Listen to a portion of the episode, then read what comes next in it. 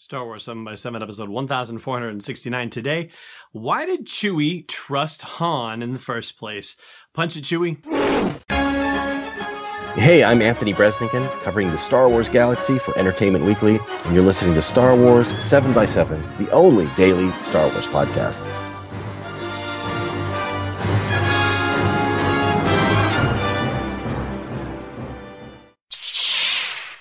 Rebel Rouser. I'm Allen Voivod, and this is Star Wars 7 by 7 So, I've been thinking about Solo, a Star Wars story, a little bit here and there. You know, it just pops up in my head anyway, in general, and still thrilled about the scene where Chewie takes over the co pilot's chair officially, and just think, wow, I'm so glad that I got to see that depicted on screen. I think it was just super awesome. But what I got to thinking about recently was the question of why Chewbacca decided to trust Han in the first place when there was really no reason for him to. Now, think back to the movie and the scene where Han gets dumped into that mud pit and Chewbacca comes out and from his perspective, he sees just a guy in an Imperial uniform and that has to be a bad sign to begin with, right? Chewie has no reason to suspect that Han would be anything other than another Imperial who just doesn't deserve to live. And that's, of course,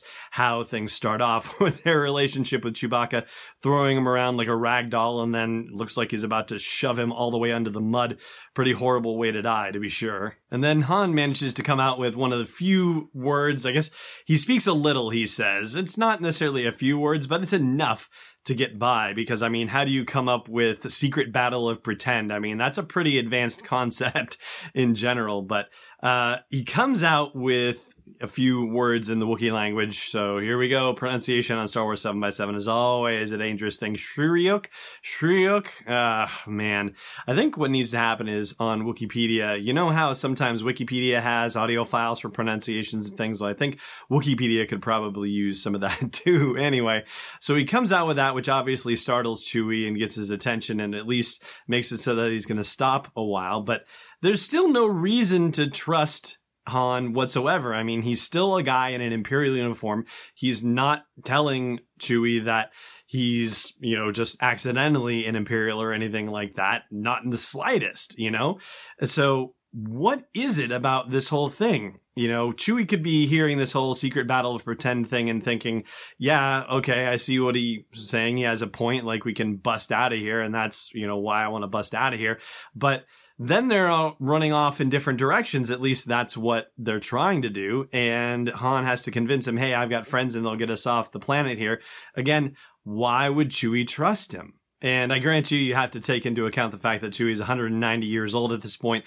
So he's been around the block two or three times, or 20 or 30 times by comparison with the human lifetime. So he probably has a little bit more of an understanding of human behavior and a little bit more of an instinct for this sort of thing than your average bear.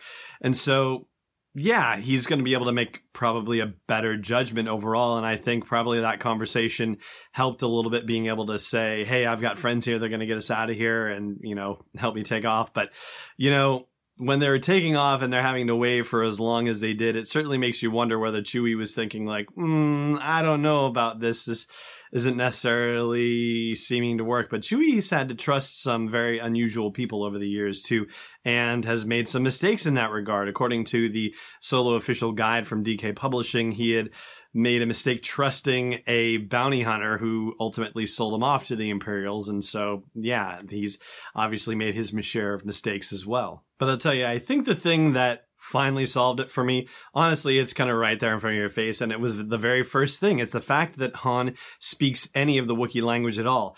I don't think any Imperial has taken it upon themselves to learn the language of any other species. Like, I think that's utterly an uncommon thing. Now, granted, you've got Grand Admiral Thrawn, but, you know, he's a whole separate entity entirely. I mean, he's not even human to begin with. But what human is bothered to learn the language of any other non-human species. You know, I mean, maybe there's been somebody who thinks a bit like Thrawn and thinks, well, maybe we need to learn the language so that way there's some strategic value, but it's probably more in the range of like cryptography. Like people are looking at it from that perspective just to interpret it, put it through universal translators or something like that. Nobody's actually trying to learn the language, learn to speak it or anything.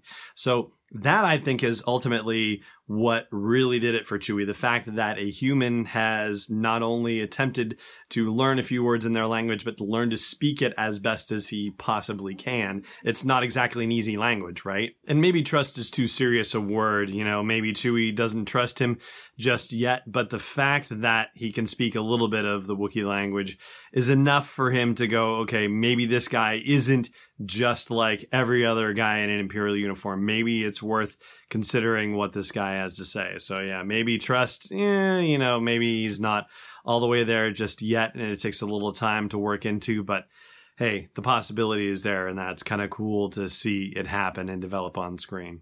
So that's pretty much it, you know, just spending time hanging out, thinking about Han and Chewie, and now we got to see the relationship develop, you know, just makes me happy. And hopefully makes you happy too. Anyway, I'm to take a quick break and we'll do Last Jedi trivia when I come back. Stay tuned. Hey, Rebel Rouser. No sponsor on this episode today, so I just have a favor to ask instead. If you haven't done so already, please consider leaving a review for Star Wars 7x7 on your favorite podcast app. Not just a star rating, although I will say we are personally very proud of our near unanimous 5 star rating on iTunes. No, I just mean a thoughtful sentence or two about what you like about the podcast, or how happy you are that it's part of your daily routine. And more reviews means better visibility, which means more people get to share in a daily dose of Star Wars joy, and you want that, don't you?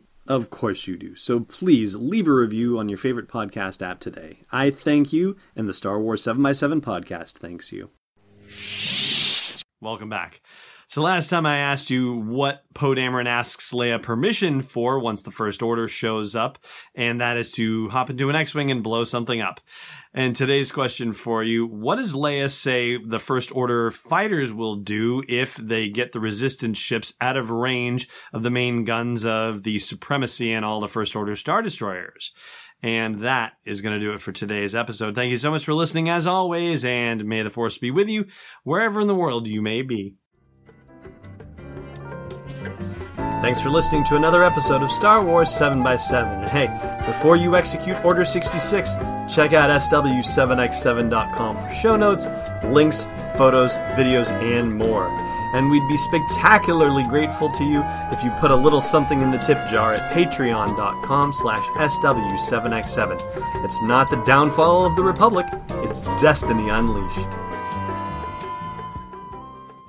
This podcast is not endorsed or sponsored yet by Lucasfilm Limited, Disney, or 20th Century Fox, and is intended for entertainment and information purposes only. Star Wars, the Star Wars logo, all names and pictures of Star Wars characters, vehicles, and any other Star Wars related items are registered trademarks and or copyrights of Lucasfilm Limited or their respective trademark and copyright holders. May the force be with them. All original content is copyright 2018 Star Wars 7x7. We hope you love it.